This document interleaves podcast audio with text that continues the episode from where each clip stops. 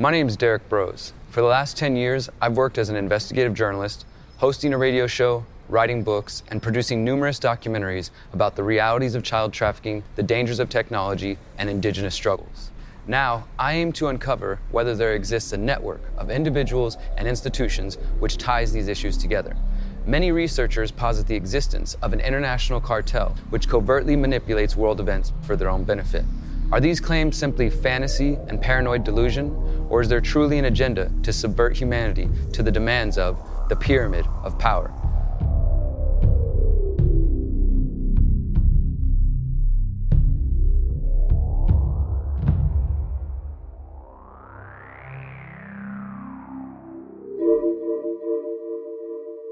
Chapter 12 The Crimes of the Intelligence Community. In this chapter, we are going to take a look at the history of the international intelligence community. We will be looking into the history of the British, American, Russian, Israeli, and Chinese intelligence agencies. We will focus our attention on some of the most impactful and dangerous activities committed by these five agencies. As with all of our investigations, we are only scratching the surface, and we highly encourage all viewers to follow the links and suggested reading in our transcript. The simple fact is that these five nations and the intelligence agencies which have been trained by them have been involved in a number of high profile crimes known to much of the public, as well as lesser known crimes which are equally disturbing. Various actions taken by the modern intelligence community include overthrowing governments, funding drug trafficking and gun running, spreading propaganda through the corporate media, spying on their own domestic populations as well as foreign populations, targeted assassinations, and even accusations of trafficking of children, which we will explore in an upcoming episode of this series. In our chapter on the corporate media, we reported that in 1975, the U.S. Senate organized the U.S. Senate Select Committee to study governmental operations, otherwise known as the Church Committee, Church and his team were tasked with investigating abuse by the Central Intelligence Agency, the National Security Agency, the Federal Bureau of Investigation, and the Internal Revenue Service. The Church Committee investigations are well known for revealing many illegal activities by the intelligence community, including the discovery of Operation Shamrock, in which the major telecommunications companies shared their traffic with the NSA from 1945 to the early 1970s. There was also a discussion about a poison dart program that could cause someone to have a heart attack. And of course, there were the infamous MK Ultra documents which revealed the CIA's efforts to manipulate and control the human mind. The Church Committee's final report, published in April 1976, also covered CIA ties with both foreign and domestic media. We do have people who submit pieces to other to American journals. The report mentions that agents had planted false stories about activists, including Martin Luther King Jr. The report found that the CIA maintained a network of several hundred foreign individuals around the world who provide intelligence for the CIA and at times attempted to influence public opinion through the use of covert propaganda. These individuals provide the CIA with direct access to many newspapers and periodicals, press services and news agencies, radio and TV stations, commercial book publishers, and other foreign media outlets. At a House Intelligence Committee hearing in 1975, CIA Director William Colby was questioned about whether the agency had employees in TV networks and newspapers. Colby declined to answer and insisted on a private executive session to discuss the details of the arrangement. This, I think, gets into the kind of uh, getting into the details, Mr. Chairman, that I'd like to get into in executive session.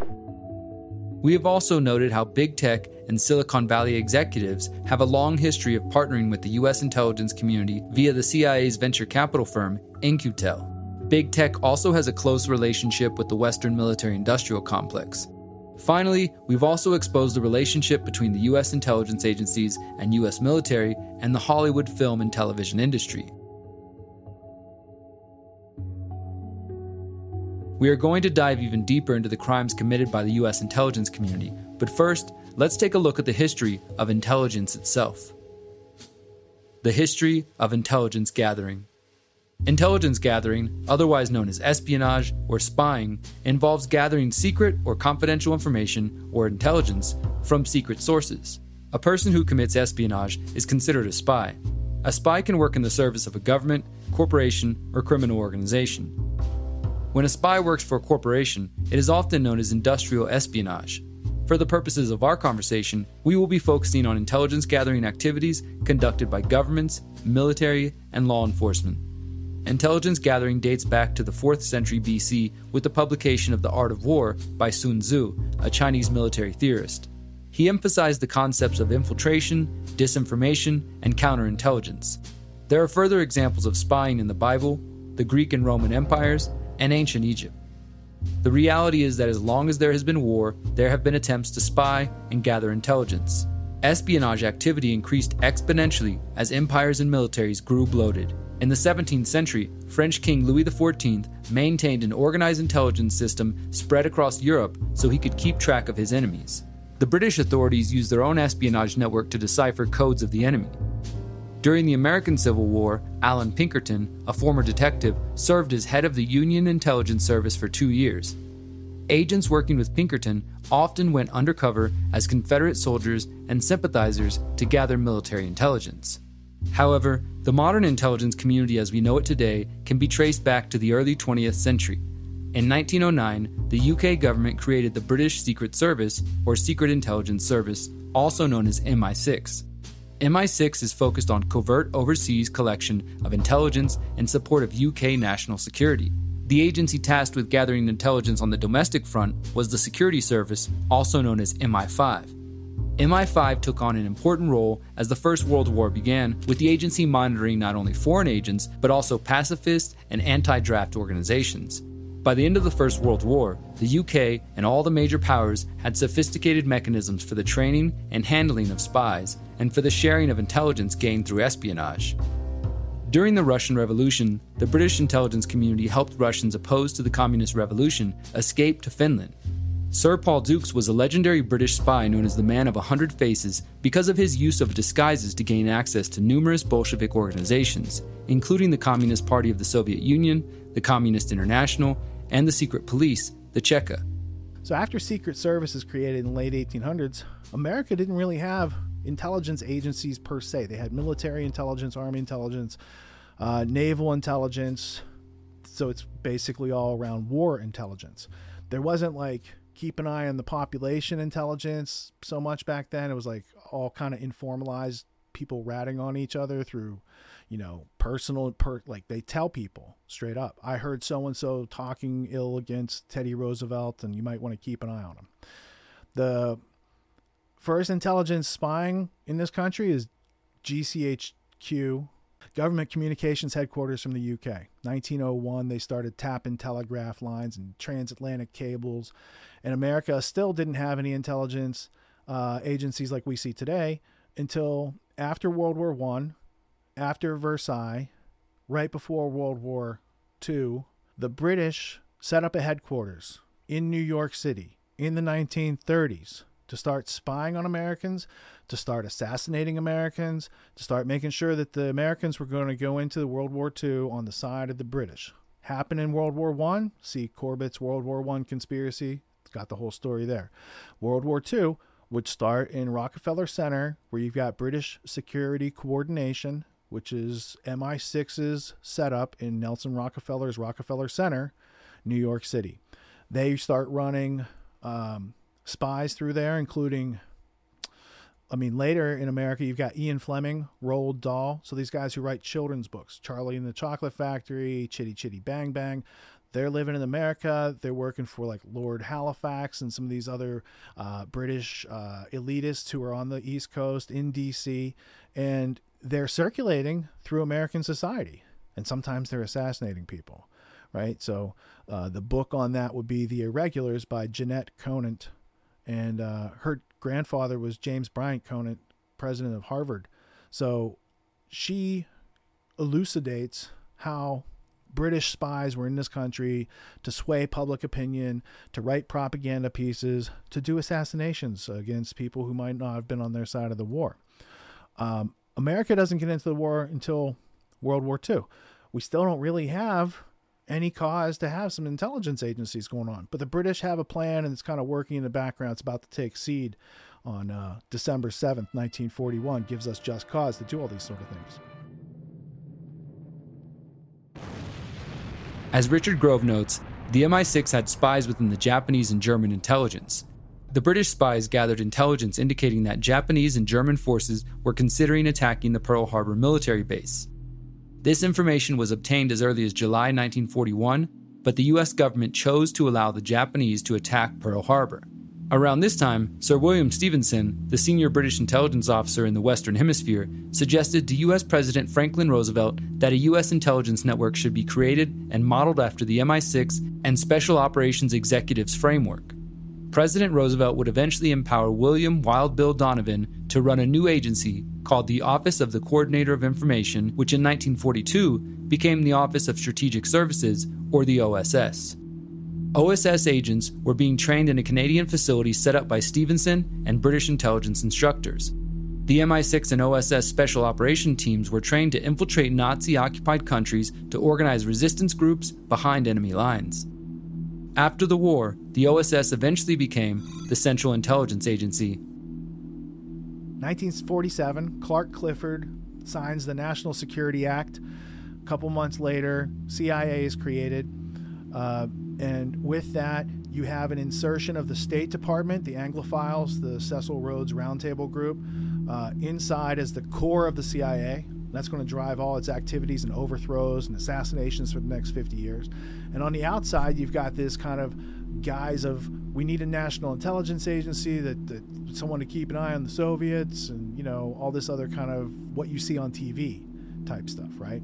So uh, uh CIA again you got instrumental MI6 uh, creating CIA. So OSS and CIA are Wall Street bankers. I'm sorry, Wall Street lawyers. The people who created uh, MI6, they were London bankers. So MI6, like the British intelligence agencies, serviced London, City of London bankers, and then they used American lawyers to create OSS and CIA for a large part of it, right? So uh, the reference for that will be the the old boys the Origins of the OSS and CIA by Burton Hersh. It's an excellent book. Would recommend that to anybody if you want to understand. And it's like not the top top level, but Burton Hersh does a pretty good job. He doesn't see the whole great game Rhodes picture, but he can tell you here's who these guys were and what they did. And uh, yeah, that takes us up to uh, CIA. Around that time, in the in 1950s, you got the creation of National Security Agency here in America, which mirrors, literally mirrors GCHQ. So it's been on lockdown for a long time. They just haven't had the computing technology to really take advantage and take these great reset steps now. As of 2022, the U.S. intelligence community has grown to one of the largest in the world. The United Kingdom's modern intelligence community is still organized under MI6 as well as MI5. Other intelligence agencies include the Government Communications Headquarters and Defense Intelligence. The History of Communist Intelligence Networks. As we start to examine the horrendous actions taken by some of the world's intelligence agencies, we need to take a look at the crimes committed with the assistance of espionage networks. Let's start by examining the intelligence apparatus formed after the Communist Revolution in Russia, under the leadership of Vladimir Lenin as well as Joseph Stalin. When the Russian Revolution turned into a civil war between communist or Bolshevik fighters and their opponents, the first version of a Soviet secret police was created. The All Russian Extraordinary Commission for Combating Counter Revolution and Sabotage, or Cheka, was established on December 5, 1917, to defend the communist revolution against so called class enemies, which included members of the clergy and the wealthy class. Under the command of Lenin, the Cheka performed mass arrests, imprisonments, torture, and executions without trial. Lenin ordered the Cheka to begin targeting libertarians and anti authoritarian socialists. Thousands of people would be arrested and shot without a trial. Eventually, the Cheka expanded their repression campaigns to all potential political opponents of the communist government, including anarchists and others on the left. In some cases, women would be tortured and raped before being shot. Once Lenin's Bolsheviks secured victory in the war, the party was rebranded as the Communist Party of the Soviet Union. From this point on, the intelligence community of Russia would undergo many changes. One of the most infamous agencies was the KGB, also known as the Committee for State Security. The KGB was the main security agency for the Soviet Union from March 1954 until December 1991. The agency was the direct successor of the Cheka the GPU, OGPU, and other previous Russian intelligence branches. In addition to the Russian intelligence community assisting in the creation of a communist police state, they also carried out many secret operations. The NKVD infiltrated and destroyed groups in support of Leon Trotsky, a revolutionary and ally of Lenin's who was ultimately expelled from the nation after the rise of Joseph Stalin. In 1940, Trotsky would be assassinated in Mexico City under the orders of Stalin and the Russian intelligence network. Another project carried out by Russian intelligence was known as Operation Trust, or the Trust Operation. Organized by the Cheka and then the GPU from 1921 to 1926, Trust was a counterintelligence operation involving a fake anti Bolshevik resistance organization called Monarchist Union of Central Russia. The fake resistance group was used to identify and catch anti Bolshevik activists and so called counter revolutionaries. According to historian John Costello, the Trust Files are 37 volumes of bewildering tales of double agents, changed code names, and interlocking deception operations which are difficult to decipher. Some conspiracy researchers believe the recent phenomenon known as QAnon was actually a modern version of an Operation Trust or similar program designed to lead a false resistance while spreading misinformation. Russia's current security agency is the Federal Security Service of the Russian Federation, or the FSB. The agency focuses on domestic espionage, including counterintelligence, internal and border security, counterterrorism, and surveillance. The FSB has been linked with the manufacturing of advanced malware tools and tools capable of hiding their activities. Reportedly, the FSB oversees training and research institutes which directly support the FSB's cyber mission. The Foreign Intelligence Service, or SVR, is Russia's primary civilian foreign intelligence service. It is responsible for the collection of foreign intelligence using human, signals, electronic, and cyber methods. The agency is known for high levels of technical expertise and a focus on gaining and retaining access to compromised networks. The main directorate of the General Staff, commonly referred to as the GRU, is Russia's military intelligence agency. Both the GRU and the SVR have been accused of actions such as election interference in the 2016 US presidential election as well as multiple cyber attacks. No country has weaponized its cyber capabilities as maliciously and irresponsibly as Russia.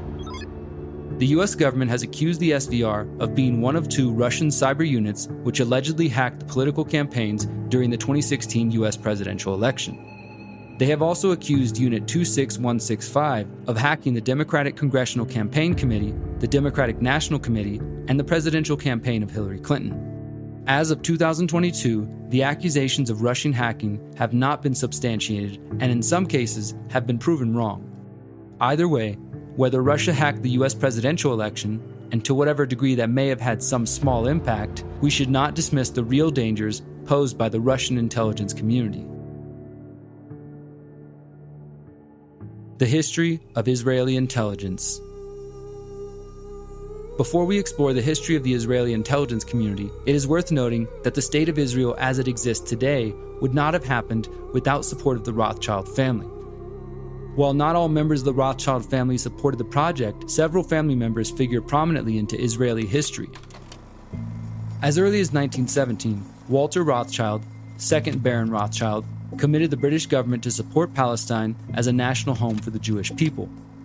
Baron Edmund James de Rothschild, a French member of the Rothschild banking family, helped finance the first permanent settlement in Palestine at Rishon LeZion. He would take an active role in the Jewish Colonization Association and transfer his Palestinian land and 15 million francs to the organization. In 1924, Rothschild reorganized the Jewish Colonization Association into the Palestine Jewish Colonization Association and purchased more than 125,000 acres of land for business ventures in the new Jewish state. For more on the history of the Rothschilds' involvement in the founding of Israel, I recommend reading Rothschild and Early Colonization of Palestine. The intelligence networks in modern day Israel are the successors of the organizations established before and during the birth of the State of Israel. Around 1920, the Zionist movement in British Mandate Palestine organized Haganah, the main Zionist paramilitary organizations comprised of various militias which united behind the cause of a Jewish homeland. Haganah would ultimately be dissolved in 1948 and become the official army of the State of Israel. Around 1940, Shai was established as the intelligence gathering and counterespionage wing of Haganah. During World War II, the secretive British Special Operations Executive trained and funded the Haganah, as well as supplying them with weapons. The British also provided special commando training for the Shai. Shai, in turn, began infiltrating British mandate offices to inform the Jewish and Zionist leadership of any potential actions by the British and collected political information that could be used as propaganda. The Mossad, or the Institute for Intelligence and Special Operations, or simply the Institute, was formed on December 13, 1949, as part of the new intelligence apparatus for the State of Israel. This apparatus also included Aman, focused on military intelligence, and Shabak, focused on internal security, and the intelligence branch of the Israeli police. Aman, or the Military Intelligence Directorate, is the top level military intelligence branch of the Israeli Defense Forces Intelligence Corps. Meanwhile, Shabak, or Shin Bet, is the agency focused on maintaining internal peace, including in the Israeli occupied territories. The crimes of the Israeli intelligence community have filled books. The Israelis are infamous for pursuing political targets beyond their own borders and committing assassinations. These assassinations include foreign intelligence leaders such as Colonel Mustafa Hafez, head of Egyptian intelligence in the Gaza Strip. Hafez was involved in ordering violence against Israeli citizens and ultimately found himself the victim of an explosive envelope which blew off both of his hands before he died a week later. Israeli intelligence has also used their extensive surveillance networks to embarrass their enemies. In February 1956, the Mossad obtained a copy of Russian leader Nikita Khrushchev's speech denouncing the actions of his predecessor Joseph Stalin. A copy of his speech was sent to the United States via the Mossad and was subsequently published to expose the fracture within the Soviet regime. Another important connection to Israeli intelligence is that of convicted sex offender Jeffrey Epstein. I began investigating the Epstein network back in 2016 and eventually produced a documentary titled Bringing Down Jeffrey Epstein. One of the most frightening aspects of the Epstein tale is that the abuse of young girls by Epstein and his alleged co-conspirators may have been sanctioned by the British, American, and or Israeli intelligence community. Alexander Acosta, Donald Trump's one-time labor secretary, was involved in the 2008 decision to let Epstein off with a quote sweetheart deal after his first arrest for suspicion of trafficking young girls. Acosta was the U.S. Attorney for the Southern District of Florida who agreed to a plea deal which had been negotiated by Alan Dershowitz, himself a suspected participant in Epstein's activities. Almost a decade later, it was reported that while Acosta was being confirmed to Trump's cabinet as labor secretary, he stated that he was told Epstein was above his pay grade. Quote, I was told Epstein belonged to intelligence and to leave it alone.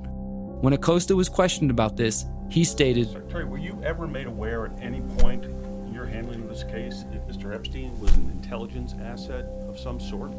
Um, so, so, so, so there has there has been reporting to that effect. And, and let me say, um, there's been reporting to a lot of effects in, in, in this case, uh, not just now, but over the years. And, and again, I would, you know, I would hesitate to take this reporting as fact. Um, this was a case that was brought by our office. It was brought based on the facts. And, and I look at that reporting and others. I, I can't address it directly because of our, uh, our, our guidelines. Um, but I can tell you that, that a lot of reporting is just going down rabbit holes. A, a, a, few, a, few, a few more questions. Additional potential intelligence connections to Epstein, which point at Israel, include his relationship to Ghislaine Maxwell, now convicted for her role in Epstein's network. Ghislaine Maxwell's involvement with Epstein is important because her father, Robert Maxwell, has also been suspected of being an undercover agent working for the Israeli Mossad. In 1991, veteran investigative journalist Seymour Hersh released the book The Samson Option, which reported on Maxwell's close connections to Israeli intelligence.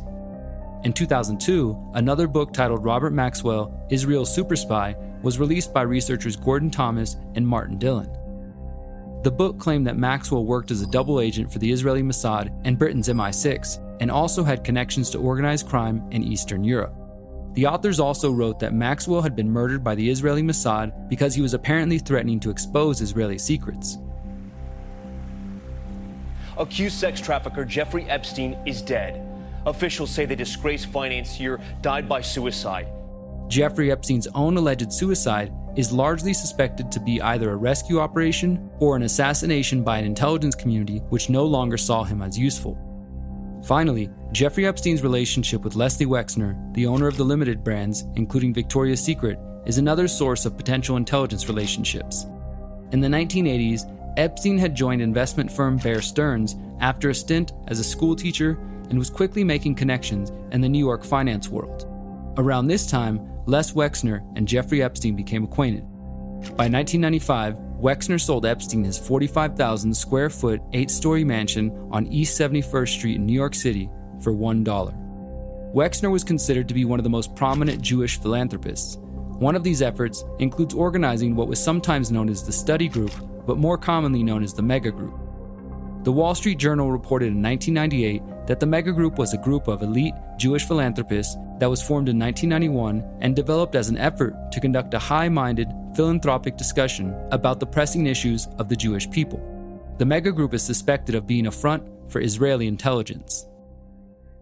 Whether or not we will ever have solid evidence that Epstein was indeed an agent of the Mossad or other intelligence agency we know for a fact that Epstein and the Israeli spy units have long been interested in computer technology.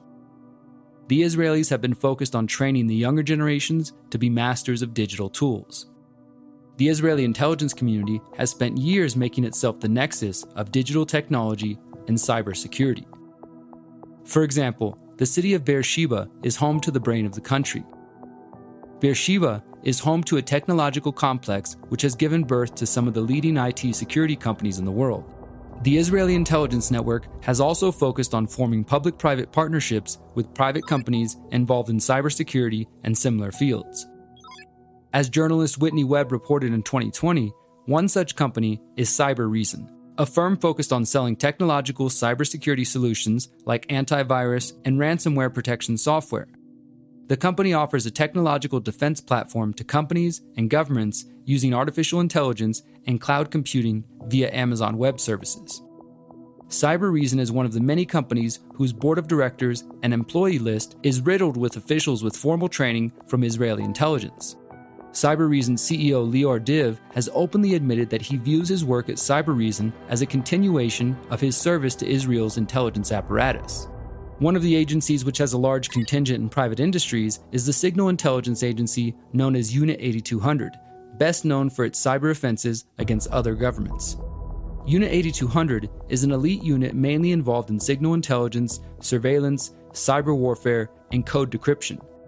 Sometimes compared to the Israeli equivalent of the United States NSA, Unit 8200 is infamous for surveillance of Palestinian civilians and using intercepted communications as blackmail against Palestinians living in the occupied West Bank. In fact, the NSA and Unit 8200 have collaborated on numerous projects, including the Stuxnet virus. The NSA has also worked with veterans of Unit 8200 in the private sector. In one incident, the NSA hired two Israeli companies to create backdoors into all the major US telecommunications systems and major tech companies, including Facebook, Microsoft, and Google. The executives of the two companies, Verint and Narus, have ties to Israeli intelligence. While Unit 8200 is an important piece of the Israeli intelligence puzzle, two lesser known programs also deserve attention. First, the Talpiot program is another so called elite program under the Israeli Defense Forces, which has been hosted by Hebrew University since 1979. Talpiot has a couple meanings in Hebrew, but it is generally translated to mean stronghold or tall turrets. The program was initiated by Professor Felix Dothan and Professor Shaul Yatziv of the Hebrew University with the idea of harnessing human creativity at a young age and training recruits with outstanding academic ability in the sciences and leadership potential. In a rare instance of mainstream media reporting on Talpiot, a 2007 Wall Street Journal article described Talpiot as, quote, the country's most selective institution. It accepts 50 students a year and trains them in physics, computers, and other sciences. Its mission is to create innovative, tech savvy leaders capable of transforming Israel's military. Soldiers picked for Talpiot aren't expected to fight like ordinary soldiers. Instead, they are selected for a quote, ultra competitive, grueling, fast paced program designed to give them the best educational and military training possible. Talpiot recruits are chosen for a decade and taught by, quote, some of the world's top minds in mathematics, physics, and computer science, as well as some of Israel's top strategic leaders from the Army, Navy, and Air Force. Just like with Unit 8200, graduates of Talpiot have developed a habit of forming tech companies. Once a graduate leaves Unit 8200 or Talpiot, They take what they learned for the IDF and apply it to the Israeli economy. Talpiot graduates hire each other and help each other find jobs once in the private sector, which has resulted in a rapidly growing tech industry in Israel. As a result of the startup culture produced by these elite intelligence units, Israel has more companies listed on the NASDAQ stock exchange than any country except the United States. A perfect example of this pattern can be seen in the life of Zohar Zisapel, who has been referred to as the father of Israel's tech sector.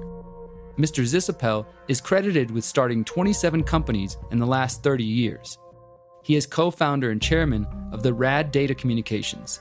RAD is a solutions provider for more than 100 telecom operators around the world, including AT&T, British Telecom, Deutsche Telekom, France Telecom, Japan Telecom, and Orange France. It provides communication tools to major players in the banking, commerce, education, finance, government, military, transportation, and utility sectors. Clearly, RAD Group is an important player in the tech sector. Although it's not 100% clear if Zohar Zisapel served time in Talpiot, he is a veteran of another special unit known as Unit 81. Just as with Talpiot, Zisapel and veterans of Unit 81 support each other by investing in each other's companies. Unit 81 was originally known by the generic name the Intelligence Corps Technological Unit until the military approved for it to be called by its official name. The unit is made up of mostly Talpiot graduates. Recruits serve in the unit for the minimum of three years mandatory service before departing to civilian life and launching lots of companies. According to one estimate, soldiers and officers who served in Unit 81 between 2003 and 2010 have gone on to found a massive number of startups. Roughly 100 veterans of the unit have founded 50 companies so far. One Talpiot graduate describes the benefits of Unit 81. The unit practically invented cyber education and recruited people who were very skilled at programming and computer science. Some of them got a taste for cyber in high school as amateur hackers. There were 18 year old geniuses taking part in these courses who were entirely self taught and possessed more knowledge than the instructors. Clearly, the Israeli intelligence community has played a major role in the growth of the nation's tech sector. But more importantly, the Israeli intelligence network poses a great danger to the privacy and security of the systems in which they have maneuvered themselves into. For example, independent media outlet Narativ reported that Israeli company Carbyne 911 had received substantial funding from Jeffrey Epstein, as well as Epstein's close associate, former head of Israeli military intelligence, and former Prime Minister of Israel, Ehud Barak. Carbyne 911 also received funding from Silicon Valley venture capitalist Peter Thiel. Carbyne 911 is a plugin for emergency call centers and an app for consumers which promises to make call handling easier and to help identify a caller. It has begun to be used in emergency response services in countries around the world, including the United States, where it has already been implemented in several U.S. counties and has partnered with major U.S. tech companies like Google. Carbyne works by giving a 911 dispatcher access to the caller's camera and GPS to provide the worker with a live feed.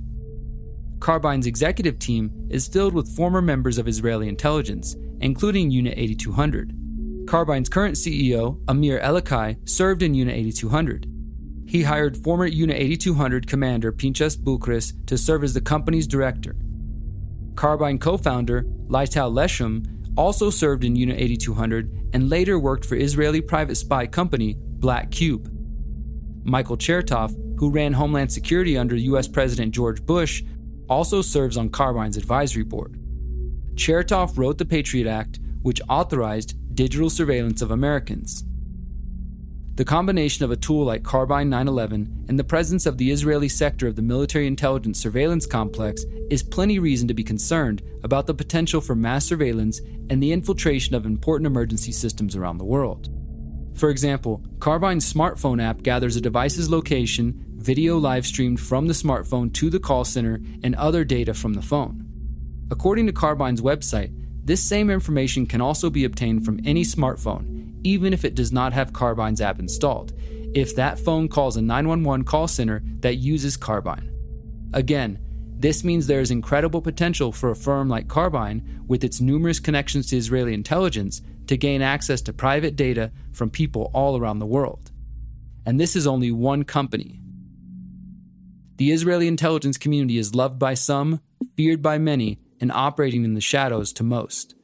Between Unit 8200, Talpiot, Unit 81, and the hundreds of companies they have created, there is a very real potential for the Israeli spies to have unimaginable access and control of digital infrastructure around the world. The Chinese Intelligence Network. The Chinese Communist Party and the People's Liberation Army are the leading bodies in the People's Republic of China. These organizations have overseen the transformation of China's intelligence apparatus since the revolution and civil war nearly 100 years ago. Due to the CCP's extreme level of secrecy, the exact details of China's espionage operations are not known. What follows is a partial summary. The People's Liberation Army intelligence focuses on collecting foreign military, economic, and political intelligence. The PLA answers to China's Central Military Commission, China's leading military authority. Other military and intelligence forces include the People's Liberation Army Reserve Force, the People's Armed Police, and the militia. Additionally, the Ministry of State Security coordinates foreign intelligence operations. Just like Israel, China is increasingly focused on cyber espionage. Chinese intelligence services have proven they are capable of infiltrating U.S. national security operations. For example, in October 2018, the U.S. government announced the arrest of a Chinese Ministry of State Security operative named Yanjun Xu. He was charged with conspiring and attempting to commit economic espionage and steal trade secrets from multiple U.S. aviation and aerospace companies. Xu was extradited to the United States. In recent decades, the Chinese Communist Party has committed to cyber warfare and information warfare. Cyber warfare sees the internet and other digital infrastructure as another battleground in an asymmetric war. Two People's Liberation Army colonels outline this theory in the book Unrestricted Warfare, writing, quote, methods that are not characterized by the use of the force of arms, nor by the use of military power, nor by even the presence of casualties and bloodshed, are just as likely to facilitate the successful realization of the war's goals, if not more so. Information warfare for the Chinese Communist Party is focused on five major elements. The use of hard weapons to destroy enemy headquarters, command posts, and command and control information centers, electronic warfare using electronic means of jamming or the use of anti radiation electromagnetic weapons to attack enemy information and intelligence collection systems, military deception, operational security, psychological warfare using TV, radio, the internet to undermine the enemy's military morale. Information warfare is itself a subset of what China calls informationization. Informationization has been described as embracing all the opportunities and technologies the information age can offer and integrating them into military systems. While we do not have a completely clear picture of the operations of the Chinese intelligence community, we can surmise that their operations include spying on their own people via social credit scores and facial recognition cameras, infiltrating foreign governments and militaries, as well as the private sector, and disseminating propaganda to their own people and the international community. The modern crimes of the intelligence community. Our final study will briefly look at some of the more recent actions of the U.S. intelligence community. While the CIA infiltrating the mass media is a massive violation, it hardly scratches the surface of what we have seen the intelligence community commit. It is true that the state sanctioned propaganda poses a real threat to liberty, but it does not match the horrors unleashed by the US government over the last 60 years. Beginning in late 1956, the CIA participated in Operation Gladio, a secret arrangement between the Western Union, NATO, the CIA, and European intelligence agencies. Gladio involved creating stay behind operations where Western intelligence agents were placed in undercover positions to counter communist influence. The US government has been accused of funding militant left wing terrorist groups and staging false flag attacks. The CIA and US government officials have denied the claims, stating that the accusations are rehashed former Soviet disinformation based on documents that the Soviets forged. However, an Italian investigation into Operation Gladio led to Judge Guido Salvini concluding that some terrorist organizations were part of a secret army which had links to the CIA. Salvini also said the CIA encouraged the groups to commit atrocities. In 2000, an Italian parliamentary report stated that the bombings had been organized, supported, or promoted by Italian officials with links to American intelligence. The CIA is also known for its role in overthrowing democratically elected governments and funding puppet activist movements. Operation Condor is one example of the depravities which were officially sanctioned by the U.S. intelligence community. Condor was a U.S. government backed campaign of state terror and repression of political opponents by right wing dictatorships in South America. The operation officially began in November 1975 with the U.S. government providing planning, training on torture methods, technical support, and military aid during the Johnson, Nixon, Ford, Carter, and Reagan administrations. The CIA often funneled the funds to the dictatorships with support and backing of former Secretary of State Henry Kissinger. Operation Condor resulted in the torture and death of tens of thousands of people throughout South America, as well as the loss of civil liberties and the general terror of living through such dark times. The CIA was not content to only support torture and murder via foreign dictatorships. They also embraced assassinations and torture as part of the infamous Phoenix program. The program was designed, coordinated, and executed by the CIA and the United States Special Operations Forces during the Vietnam War. The Phoenix program was designed to identify and neutralize the infrastructure of the National Liberation Front of South Vietnam, or the Viet Cong. Neutralizing a target could involve infiltration, capture, terrorism, torture, and assassination. The CIA described it as a quote, set of programs that sought to attack and destroy the political infrastructure of the Viet Cong. People suspected of being Viet Cong members were taken to interrogation centers where many of them were tortured in an attempt to gain intelligence on Viet Cong activities in the area. The information extracted at the centers was then given to military commanders who would use it for further capture and assassination missions. The program was in operation between 1965 and 1972, and similar efforts existed both before and after that period. By 1972, Phoenix operatives had neutralized 81,740 suspected Viet Cong operatives, informants, and supporters, with somewhere between 26,000 and 41,000 people having been murdered. One of the only reasons the Phoenix program is known to the world is because of the research of Douglas Valentine, who actually sat down directly with CIA operatives, including former CIA Director William Colby.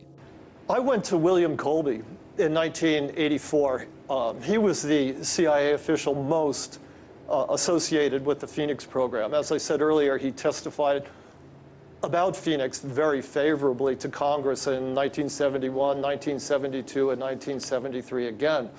Uh, I went to Colby and I told him I wanted to write a book about the Phoenix program. And for reasons I'm not quite sure of, it may have to do with the fact that I wrote a book about World War II, which, which he read and which he liked.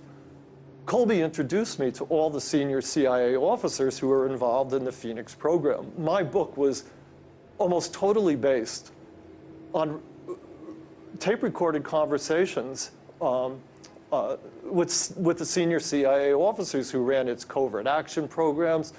After interviewing Colby and senior CIA officers about the program, Valentine published his 1991 book, The Phoenix Program America's Use of Terror in Vietnam, just like today, if it's a CIA program, the, the media doesn't talk about it. But in fact, the CIA set up a, a Phoenix uh, center in every province, district, and, and city in South Vietnam. And, and um, uh, these centers were composed of representatives from all the intelligence, security, police, and, and military uh, organizations that existed in Vietnam at the time. And they would they would compile blacklists on people who were suspected of being in the National Liberation Front, and they would hand these blacklists to the death squads that they had put together, that the CIA actually funded and, and recruited people to be part of.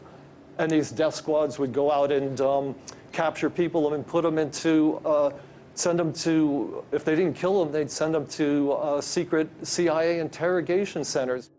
According to Valentine, Methods of torture that were utilized at the interrogation centers include rape, gang rape, rape using needles, snakes, or hard objects, and rape followed by murder. Electrical shock rendered by attaching wires to the genitals and other sensitive body parts like the tongue, the water treatment, the airplane in which a prisoner's arms were tied behind the back and the rope looped over a hook on the ceiling, suspending the prisoner in midair, after which he or she would be beaten. Beatings with rubber hoses and whips, and the use of police dogs to maul prisoners.